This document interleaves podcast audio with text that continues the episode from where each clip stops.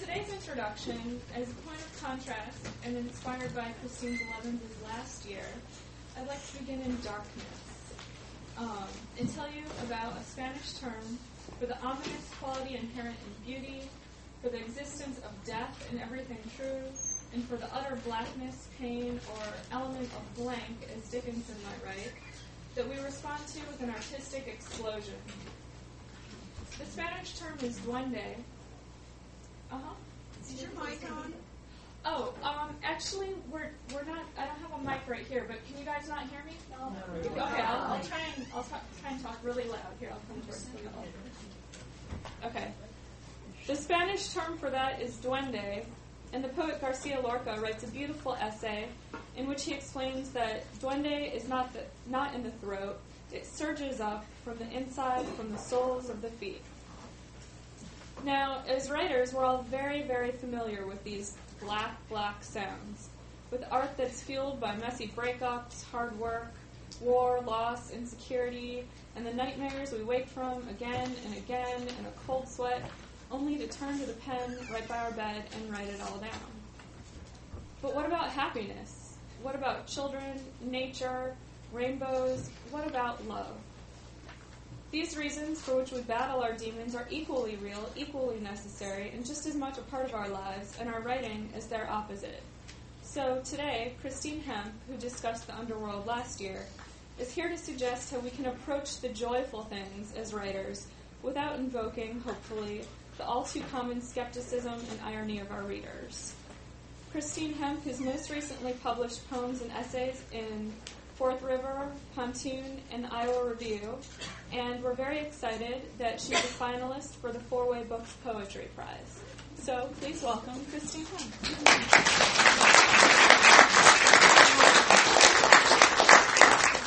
Good morning. Last year was the underworld, and uh, I have had a long-term fascination with Orpheus and his journey to the underworld and what that brought him. And those of you who were here last year, fine, and those of you who weren't, that's fine too. Um, but this year we're going to kind of go up into the sunlight. But um, Orpheus, as you know, was the fellow in Greek mythology who fell madly in love with Eurydice, and they, everything was lovely and groovy and wonderful. And then the day after their wedding, or the night of their wedding, actually, she got bitten by a serpent and was taken uh, very harshly into the underworld. And Orpheus, made a deal um, with the underworld that he would go down and if he, he to go down to rescue her, only if he didn't look back on the way up. Um, but we all know the end of that story, don't we? He had to leave Eurydice down below, and there are many poems that were written about that story um, that have fascinated me. Um, but today we're going to discuss what does that mean then? Um, this this deep underbelly. Okay, what about joy? As Carol pointed out, what is this? You know, my friend Sands Hall last year, after she uh, heard my lecture, she said, "Well, that's great, Christine. You know, that's really great. But we all know about the dark. You know, we all know about darkness. And um, what about the happy ending? Can we write a successful happy ending, or even a successful passage about beauty, love, happiness, without it sounding sentimental?" Or being subject to the irony of. Um, I, I, was glad that you mentioned that word, Carol, irony, because I think we're in a particularly ironic time in America right now. In, and this is distinct from literature, but that that irony keeps us at a distance. We can always be the cool person, and you know when when something, you know, perhaps teenagers carry a lot of irony these days, right?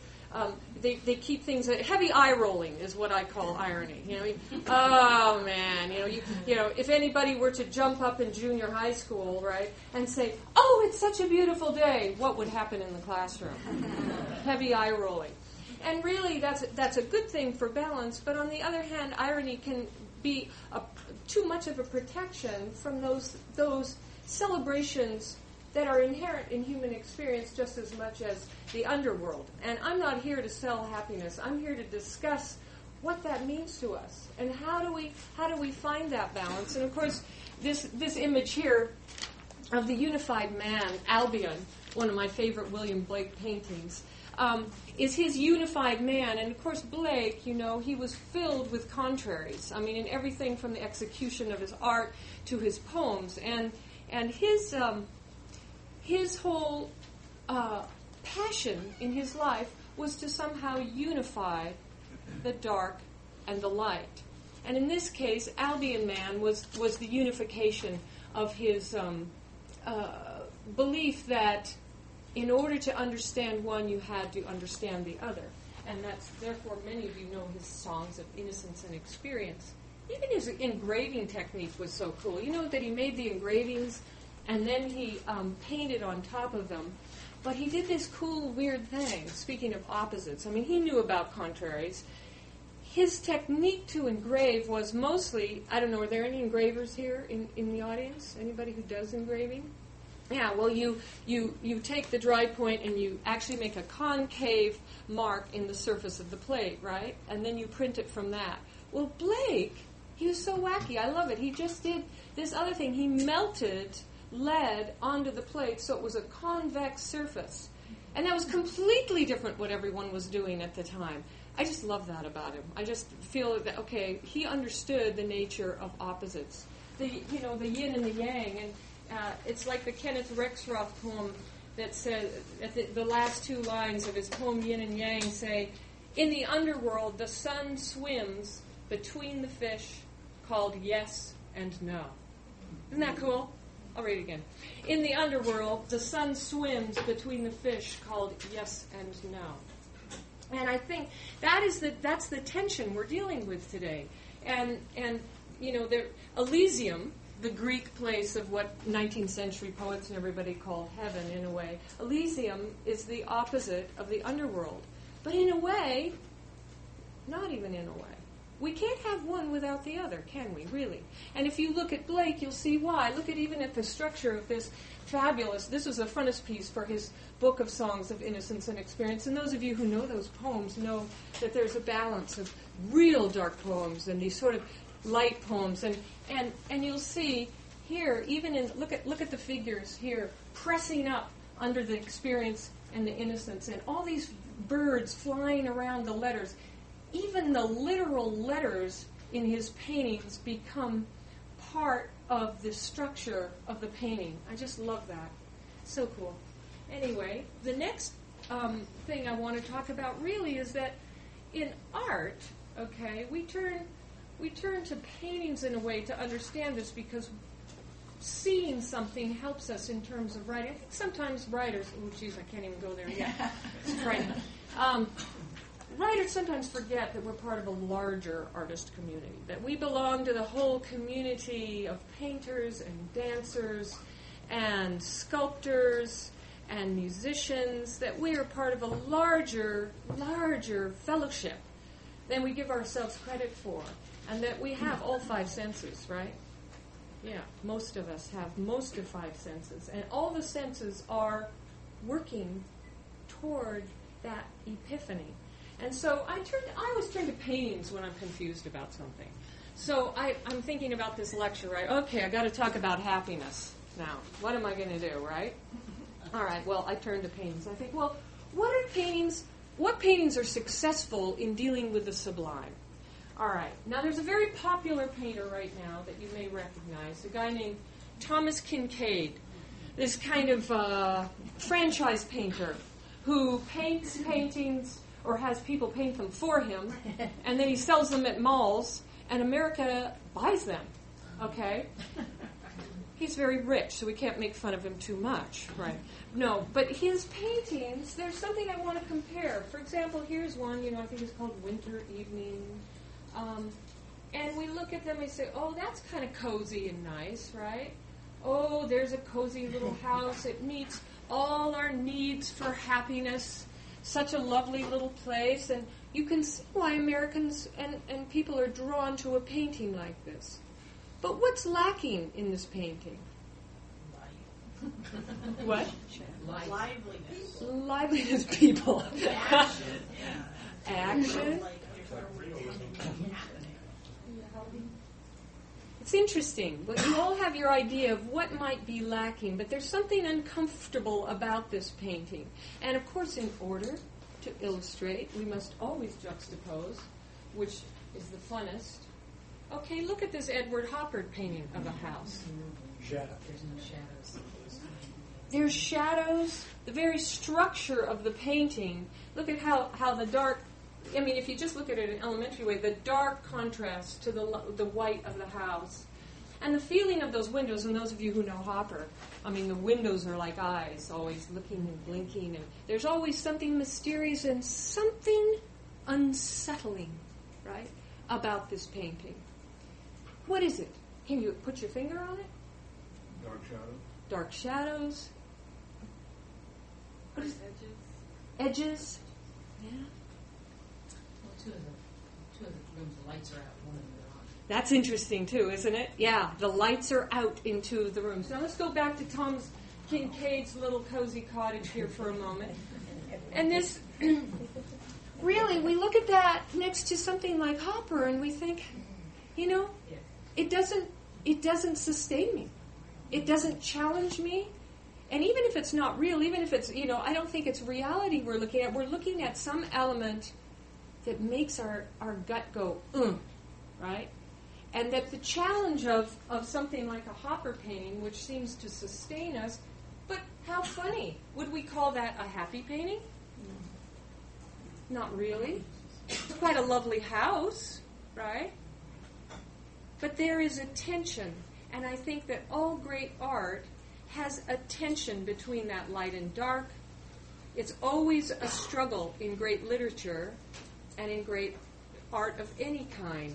And that we ask ourselves, do we believe it? And I think that is a question we ask ourselves all the time in all the workshops that we're in. I often ask my students, do you believe that line? I'm sure you've had a teacher ask you that. Do you believe that? Or is your bullshit detector going, eh, eh, eh? Because when we, we look at Hopper's house, what we believe that. Why? You've seen it before or felt it before, right? There's contrast. There's contrast. Exactly. In composition, in color. It's really a wonderful picture. Um, I- mean, even there, look at that house. It's alive. It's like a human. right? With the eyes looking out there, your eyes, the windows again, the, the, the business about the, some windows blinking. But I think when, when I was talking to Sands Hall about this last night, we were talking about this in terms of the novel, for example. She said, you know, for me, I have to ask myself when I'm working on a novel or, or a story, is my happiness for my characters earned? And I think that's a really important point, too. Is it earned? Meaning, have we gone to the underworld, as we did last summer, and come back up a new person? In fact, St. Teresa, a mystic of the 1500s, I, I love it. She said, wish she could be living right today. She said, uh,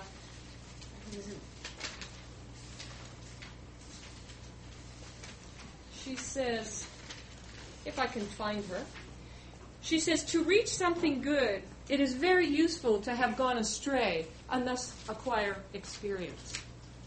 And she was a mystic, a seer, a, a, real visionary, and, and of course was later made a saint. But I think she's talking exactly about the Hopper House. To have a sense of experience, like Blake's Songs of Experience, then we can earn the sunlight and the radiance of the world. Another couple of pairings I'd like to make is in paintings. Here's another Thomas Kinkade. It's very, it's really hard to look at that, isn't it? In a way, it's al- it's almost so saccharine. It's like Hallmark cards, you know. It's sad because often people take second-hand emotions as the real thing, and greeting cards can be that way. Paintings can be that way. Language can be that way every day when we rely on cliche and sentimentality to say the emotions that are in us.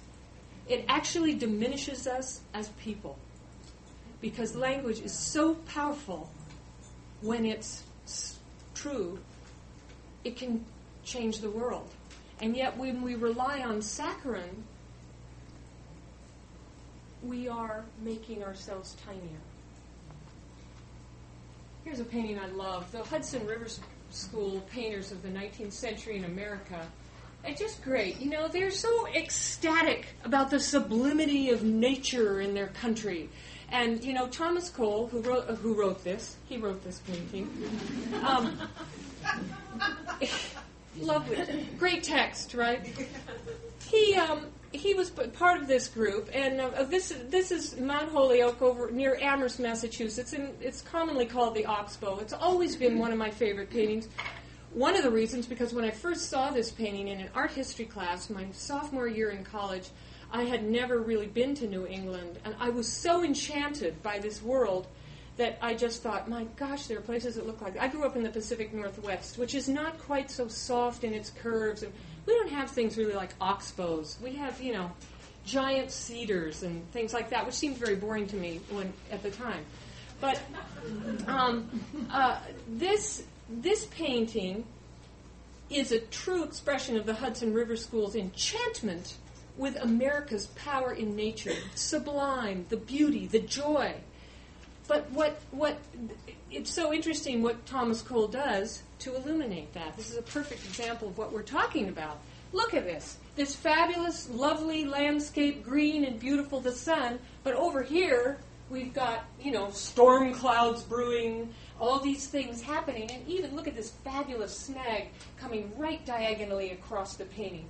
And this looks like a little flock of birds kind of twittering away. And so he is actually showing that contrast of, yes, sublime nature, but there's a power and a deep rumbling underneath, right? And if you look very closely, ladies and gentlemen, you will see him in the painting too. He wanted to put himself in the painting, and there he is looking out over the river with his little easel and kneeling down and drawing, and he's quite pleased with himself, I think. Isn't that a wonderful painting? Don't you want to step into it? I think there's a really great Billy Collins poem about 15 years ago. I can't remember it, but he wants to step over the velvet um, rope in front of a painting in the Bro- it's called the Brooklyn Museum, and he he wants to step over the the rope and go right in the painting. I think that's what these Hudson River School painters do for me. You want to just go right in it. So there's a couple those, those contraries are important in painting, um, but obviously they're really important in in literature and. I want to read you a poem that many of you probably know, but one of my favorites of all time. I've never tired of it, which is a I think, a sign of sustainable art. How do you like that? You know how sustainable, you know, if something's sustainable in the green world. And it's called A Blessing, James Wright. Just off the highway to Rochester, Minnesota, twilight bounds softly forth on the grass, and the eyes of those two Indian ponies darken with kindness. They have come gladly out of the willows to welcome my friend and me. We step over the barbed wire into the pasture where they have been grazing all day alone. They ripple tensely. They can hardly contain their happiness that we have come. They bow shyly as wet swans. They love each other. There is no loneliness like theirs. At home once more, they begin munching and the young tufts of spring in the darkness. I would like to hold the slenderer one in my arms, for she has walked over to me and nuzzled my left hand. She is black and white. Her mane falls wild on her forehead, and the light breeze moves me to caress her long ear that is delicate as the skin over a girl's wrist. Suddenly, I realize that if I stepped out of my body, I would break into blossom. Now there is a poem of clear, unadulterated joy. But what has he done, as Thomas Cole has done, to the sublime? How has he made that poem believable and true? The word loneliness. There was loneliness in it. Yeah. Any other things? Excellent. He mentions darkness, doesn't he? It's almost as if the, at the edges of the poem you can see those shadows coming in. He's also, he's breaking into blossom. Yeah, oh, break, I hadn't thought of that. Breaking into blossom. Mhm. blossom. Mhm. Breaking into blossom. And it's important, too, where he has placed that line about loneliness. He said, you know, they bow shyly as wet swans. They love each other. And then there is no loneliness like theirs. there we have the snag right across the Thomas Cole painting. So when we see that the shadow is necessary and we have to visit the underworld, um, that we can't have one without the other, we think, okay, so we have to go there, right? We have to address the underworld. And then we have to come up into the sunlight. How do we address sentimentality? How do we avoid Thomas Kinkade's trap, right? How do we how do we get there? So my first dictum was we have to go to the underworld. I'm sorry. I'm sorry to disappoint you. You have to go there if you want the sunlight. I mean, William Blake said it, so I believe him, okay? Do you know that William Blake's wife said, he was a visionary too. At one time at college, I was just so keen. Like, this was my life goal. I wanted. I wanted to be a mystic, okay? Like you go to school to be a mystic. You know, I was just you know, completely obsessed. I thought, I got to read, you know, St. John of the Cross and all these Eastern mystics and everything. I was just so excited about it. But then the more I got into it, it got a little frightening. You know, like, ooh, you really have to go to the underworld. So I flittered around it a little bit, and maybe, you know, being an artist is the closest thing to it. You know, you, you, you, you you try you have that little tiny little bit of something and, and you try to get there but the coolest thing about blake he didn't try anything. He just was right? He and his wife used to dance around naked in their garden. And it really great stuff happened to them in their lives even though he was wildly poor. But he after his death his wife told somebody that he had or no before he died his brother died his wife told that person that Blake had more conversations with his brother after he was dead than when he was alive. okay. Don't you love a person like that? I mean, okay. I want to know more about this guy, you know? And he knew so much about this, this marriage of contraries that most often his figures, not the Albion man there, but most often his figures in his paintings were had no genitals. They were just they're just these sort of unified man woman things. It was like he, you know, that wasn't important. He just unified all of the opposites in his in his work. So anyway, you've got the first thing. You've got to go to the underworld. Second thing is, okay, what do you do with dirty laundry? Okay, what do you do to get the true feeling? How do you get that true feeling then? You've gone to the underworld. How does happiness express itself? Right? And my second point of this three pointed lecture today is that we turn to things. And you say, What? What do you mean? Let me give you an example. Yesterday, on the way to teach my class last night, I found three puzzle pieces on the sidewalk. And I thought, These are a clue. These are a clue to something. I don't really know what the clue is, but they're a clue. And I brought it to class. And last night, we wrote about those puzzle pieces, and my gosh, if they weren't the most dazzling pieces of writing to come out of a 10 minute free write. Unbelievable pieces of writing about joy and suffering. But the puzzle pieces led us there. Right, Alfredo? Alfredo's led him and his big toe into a shut grocery store door. Yeah. It's incredible how things can actually lead us there.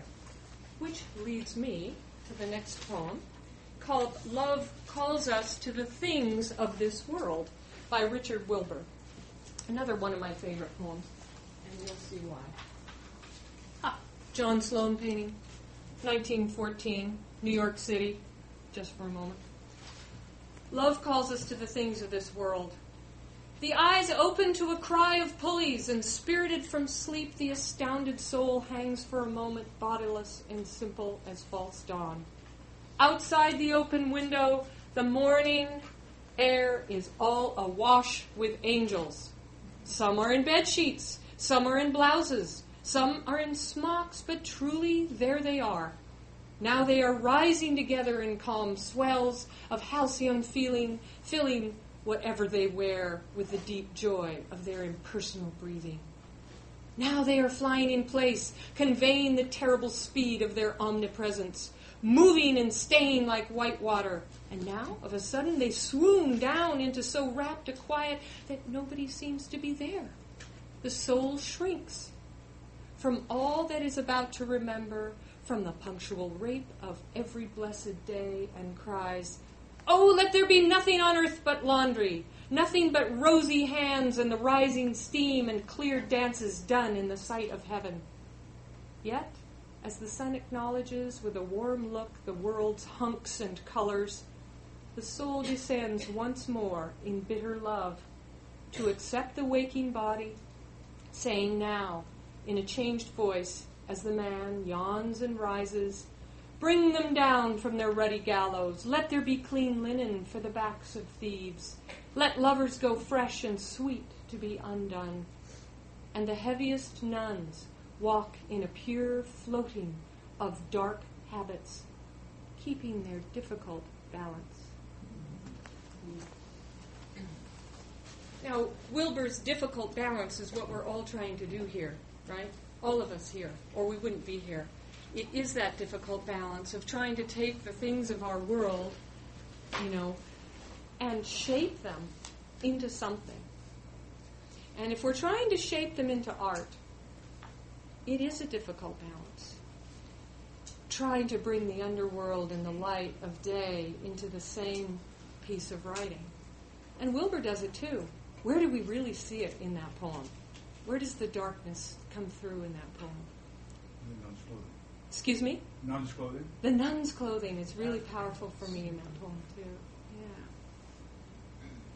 In their difficult balance. But even the thieves, the thieves in the poem is wonderful too. I love the thieves on the backs of thieves. Um, so the things of this world, the objects, can help us write about happiness. A puzzle piece, a piece of laundry, a coin you found in your left shoe, the dying cicada on the sidewalk. All those things. Just because it's a dying cicada doesn't mean that it can't be a vehicle for you to write about your ecstasy. Right? all those things carry this little door for you to open up and go through. And I think of um, the things of this world.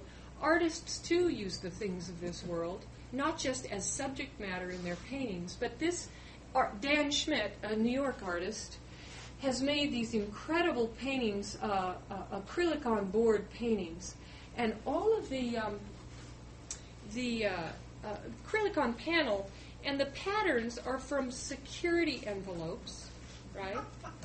And the shapes, all of them, are derived from commercial packaging forms, right? Would you ever know that in a zillion years? But he uses envelopes and all these things to get these incredibly ornate designs. Beautiful paintings. Look at that. Mm. Commercial packaging the things of this world. Love calls us to the things of this world.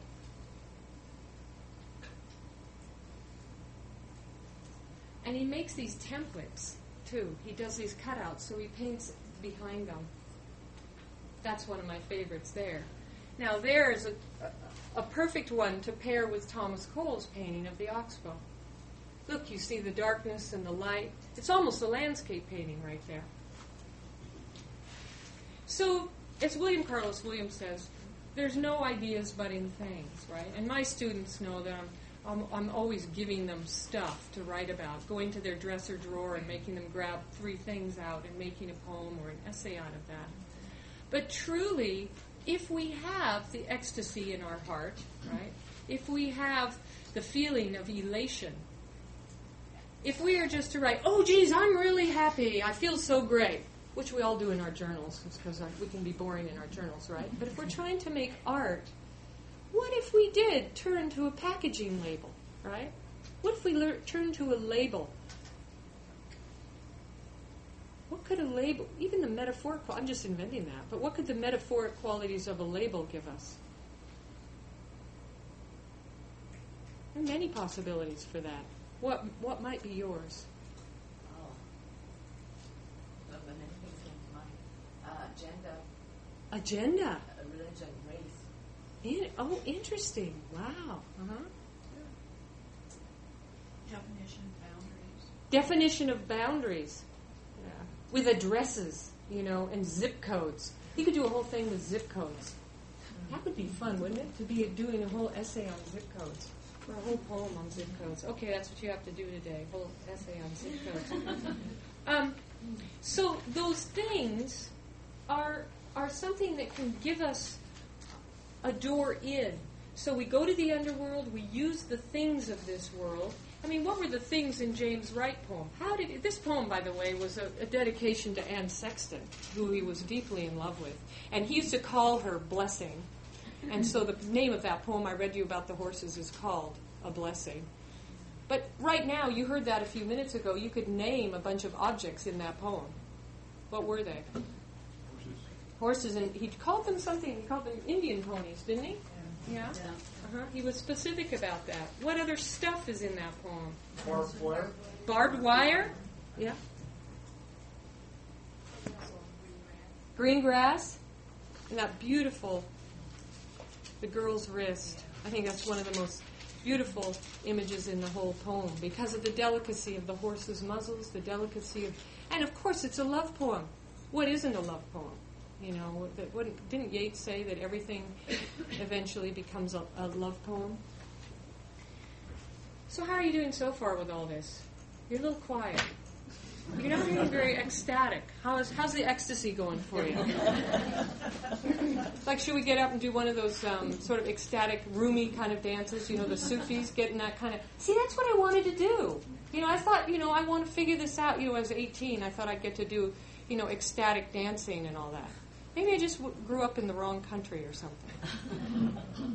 I think ecstasy is, is really interesting. Both the poems you've read, kind of going against the things moment, have breaking out of the body. The first one breaks out. I don't need to spoil your third point if you're going to get there. And then the moment of the soul rising. Yeah. But ecstasy then is, is the ecstatic is somehow trying to outdo the physical balance. How did you know that I was going to get to that in my third? What's your name? Are you a visionary? I'm the playwright. Are you? Good. What's your name? Dean, Dean, how do you do? You know, this is the perfect moment, Dean, since you're a playwright, to bring in this moment of, of Orpheus because um, I'm getting, that's an excellent point about ecstasy because I saw at the Seattle Children's Theater, I live in Port Townsend, Washington, and I take my niece to the theater, and, and I saw this fabulous play by John. Oh, you guys from Minneapolis probably know who he is. His name is. Olive, thank you. Yeah, John Olive. It, it, it's his rendition of James, not James and the Giant Peach. I loved that story too, though. Didn't you love that story? Jason and the Golden Fleece. And his, Close, but close but no cigar. Sounds like right. Okay. Great play. You know, I went with Celia Rose, my niece, and she's 10 now. She was 9 when we, she's just, you know, all aflutter. We're all excited about the play. And I'm thinking, okay, children's theater. It was one of the most moving pieces of theater I've seen in a long time. It was unbelievable. Three characters Hercules, Jason, who's off to find the peach, the fleece, and Orpheus, who is a but at, at that point he's a budding poet. He's before he gets grown up and you know falls in love with Eurydice and heads downtown. You know, so it is a, an extraordinary play, not only because of the way it's um, blocked and everything. They're moving around the stage on this fabulous boat. It, essentially, it's kind of a, an odyssey like Odysseus. He has to go find the fleece to make sure he's the true, you know, leader and, and all this. But but the point, my point is, Orpheus, as the young poet in this play, he is he breaks out of his body in a sense. Is that he is the visionary when they're in really deep trouble. They're in a big, big, big sort of narrow, horrible, scary place in their boat. They're all on a boat, and um, you know the other guys think it's all over, right? Which we always do. We always think, you know, it's all over. Like this is the end. How many have ever thought that? Okay, come on. How many have never thought that?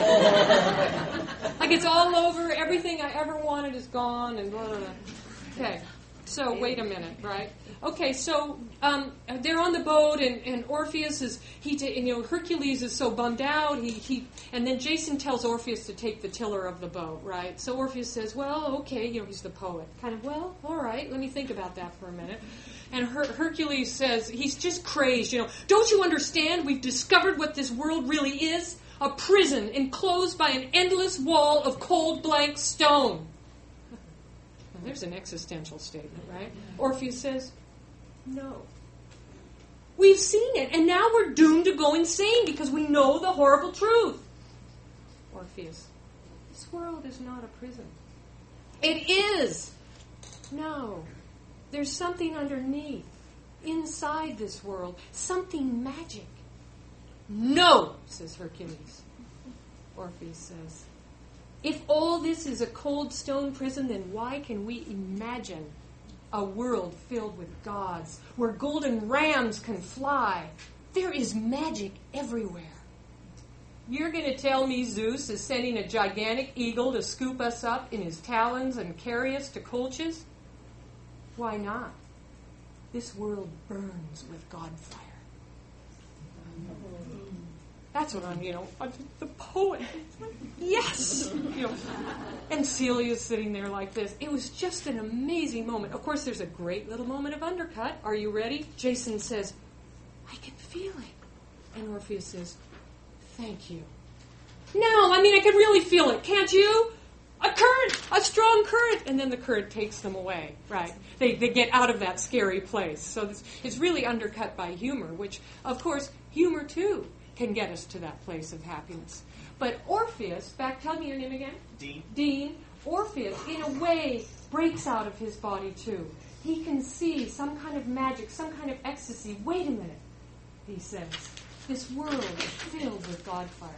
I mean, it just it was just a shivery moment because we're so worried for them. You know, they're going to drown, and of course the world was coming to end, and then all of a sudden, the flow of the the tide takes them out to safety. So we've got the things of this world, stuff, right, that can help us attach ourselves to, or not even attach ourselves, help us find our way to expressing those emotional states. But the third point, Dean, that I'm getting to, is that when we do so, going to the underworld, examining that the underbelly of joy, and using the things of this world to hang on to to help us see those. The third point I realized is that we must push ourselves through that membrane to find an even larger meaning beyond that experience. Now, let me illustrate that for a moment. Well, maybe I'll illustrate it with a poem that I wrote about you. Will you indulge me? Because I wrote a poem about Eurydice, okay? Now, the, the woman who, you know, is in the underworld now and Orpheus had to leave behind. But I can only say from my own experience that this is how I push through to that next level. Now, what I loved about this story for years and years and years was how true their love was, right? Orpheus and Eurydice. To- totally true, totally beautiful. He's even risking his life to go down and rescue her from the underworld. I just thought that's where I dwelled on this story. But when I started writing about it, I found a different kind of a scary thing about that love. So I was in, into the ecstasy of the love, but when I wrote the poem here, I found out something else. And it's in her voice, okay? It's just called Eurydice. And she's talking from the underworld, okay? I didn't want to come back. I loved him, yes. But after the wedding, the wine and figs, the merging of our flesh, he wanted to show me off to the forests and fields. They loved him too, thirsty for his notes. The lyre trembled when it brushed the leaves. Let me tell you that he was a musician. You, do, you knew that, though, right? He was not only a poet, but he was a musician, Orpheus. I'm going to start over. He was a musician that played such beautiful music and such poetry that even vegetation responded to him. Okay, I, that, I didn't say that before. I didn't want to come back. I loved him, yes, but after the wedding, the wine and figs, the merging of our flesh, He wanted to show me off to the forests and fields. They loved him too, thirsty for his notes. The lyre trembled when it brushed the leaves, the grasses hissed with pleasure. I begged him not to take me too far into the glade. Marriage, after all, was new to me. And those talking trees and blades, I wanted to go home. My beloved paused, the wind breathed in. All of nature waited for the braided cord. That's when I said no more and ran across the meadow, tipsy and confused, just as dusk had slithered in the shade. My bare feet, unused to such terrain, throbbed. I thought I knew the way, but I stumbled and was lost. My dress hem, my dress hem ripped, and stars began their chatter overhead. You know what happened next. Let's fast forward to the grave and what I felt when I went under. Viper's poison turning into heady brew. It wasn't what he told you. I was no hostage. The darkness gathered and released me. With each step downward to the Styx, confusion waned. I no longer worried that I'd lose him to the crowds of fawning fans whose devotion to his melodies I could not match. I wouldn't have to bear those taut adagios. Each pluck of the string that made me ache and bend for more, just like those trees, a slave to utter harmony. Didn't that poem surprise me? so much for true love, right? But when you push through that membrane to something else, from the joy, I discovered that her joy was being released from this Orpheus. It's my rendition of the story, as you know, Sands Hall again always says. According to me, she, according to me, I changed the story, but you can too, right? But what the happiness of that love suddenly, and I wrote that poem soon after I was married, for heaven's sakes. but it wasn't about me. It was about joy, maybe in my own marriage, leading me to a, a, a voice inside this character to a new kind of truth that maybe some partners aren't for us, or maybe that love, she found a release from Orpheus you know, his fame and his fortune, his glitteriness, and everybody loving him, even the trees. She found a release. But I had no idea I was going to write that. And you too can go on that little adventure. Pushing through the membrane. Does that make sense, Dean? So that you're, you're reaching a new understanding of something. You visit the underworld, you use these objects for expressing that, and then you say, okay, what can I do beyond this? All right, take a piece of paper right now, blank piece of paper on both sides. Blank, blank, blank, blank, blank, blank. Do you get that word? Blank, blank, blank.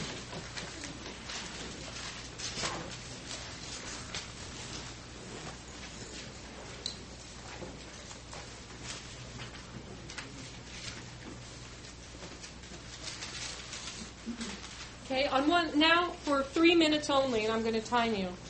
Okay, three minutes.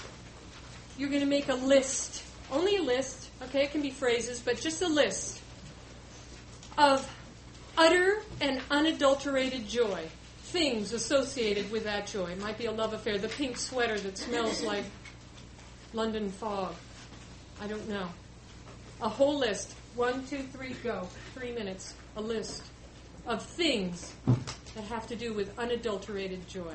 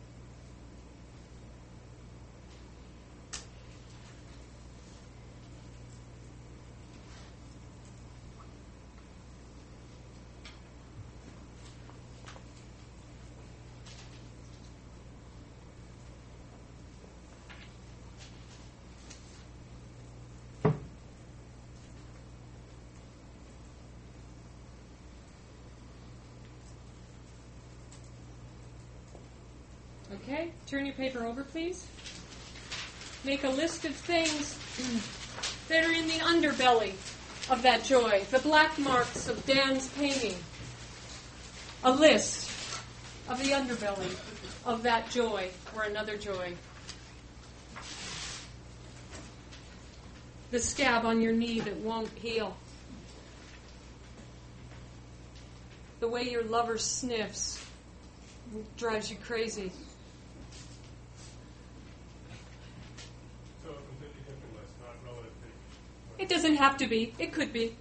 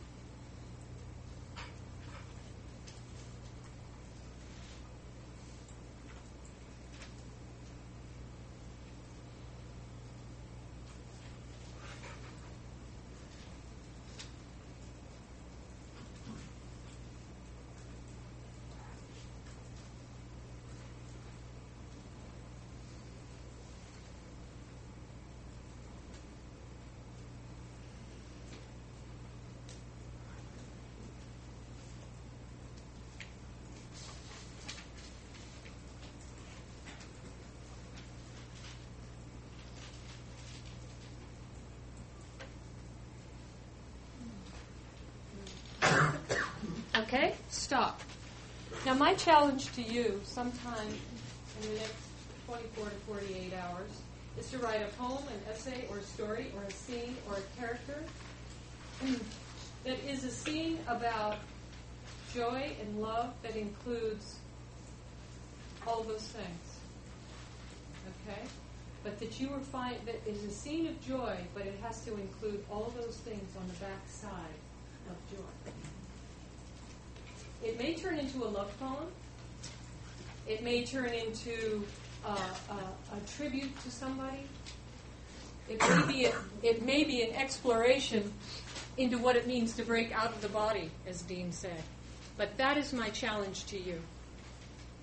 The backside of joy is the thing that holds it up. And I will illustrate that. That's a good line. I just made that up, by the way. it wasn't planned. The backside of joy is what hold. What did I say? No, back. It's what holds it up. Yeah, must write that down. And here's a list poem for you. One of my favorites by Tony Hoagland called "The Word." Down near the bottom of the crossed out list of things you have to do today, between green thread and broccoli, you find that you have penciled sunlight. Resting on the page, the word is beautiful. It touches you as if you had a friend and sunlight were a present he had sent from someplace distant as this morning to cheer you up. And to remind you that among your duties, pleasure is a thing that also needs accomplishing. Do you remember that time and light are kinds of love? And love is no less practical than a coffee grinder or a safe spare tire. Tomorrow you may be utterly without a clue. But today you get a telegram from the heart in exile, proclaiming that the kingdom still exists, the king and queen alive, still speaking to their children, to anyone among them who can find the time to sit out in the sun and listen. I'd like to Tony Hoagland, H O A G L A N D. I'd like to end um, my talk today with two things that Tony Hoagland's poem talks about here. Whoever can sit and hear. And these pieces are by an artist friend of mine named Anne Hirondelle. She's a sculptor, a ceramist. And these, here's a little development of her work towards joy. She has now moved into color. And these vessels are not only primary colors that leap out at you from the wall, but they are saved from sentimentality by what? Look at that. The darkness in the edges. And the music that I played for you this morning was by um, a flute player, best flute, Irish flute player in the world, Molloy. But I'd like to end by playing you a tune as well. And in Irish music, Celtic music, there is such a marriage of that light and dark that my brother once called it. I love that music because it has a wild melancholy. I love that marriage of terms. And listen carefully if you can see both sides of that. These are two tunes, one called uh, Dunmore Lassies and the other is called uh, Believe Cooley's Reel.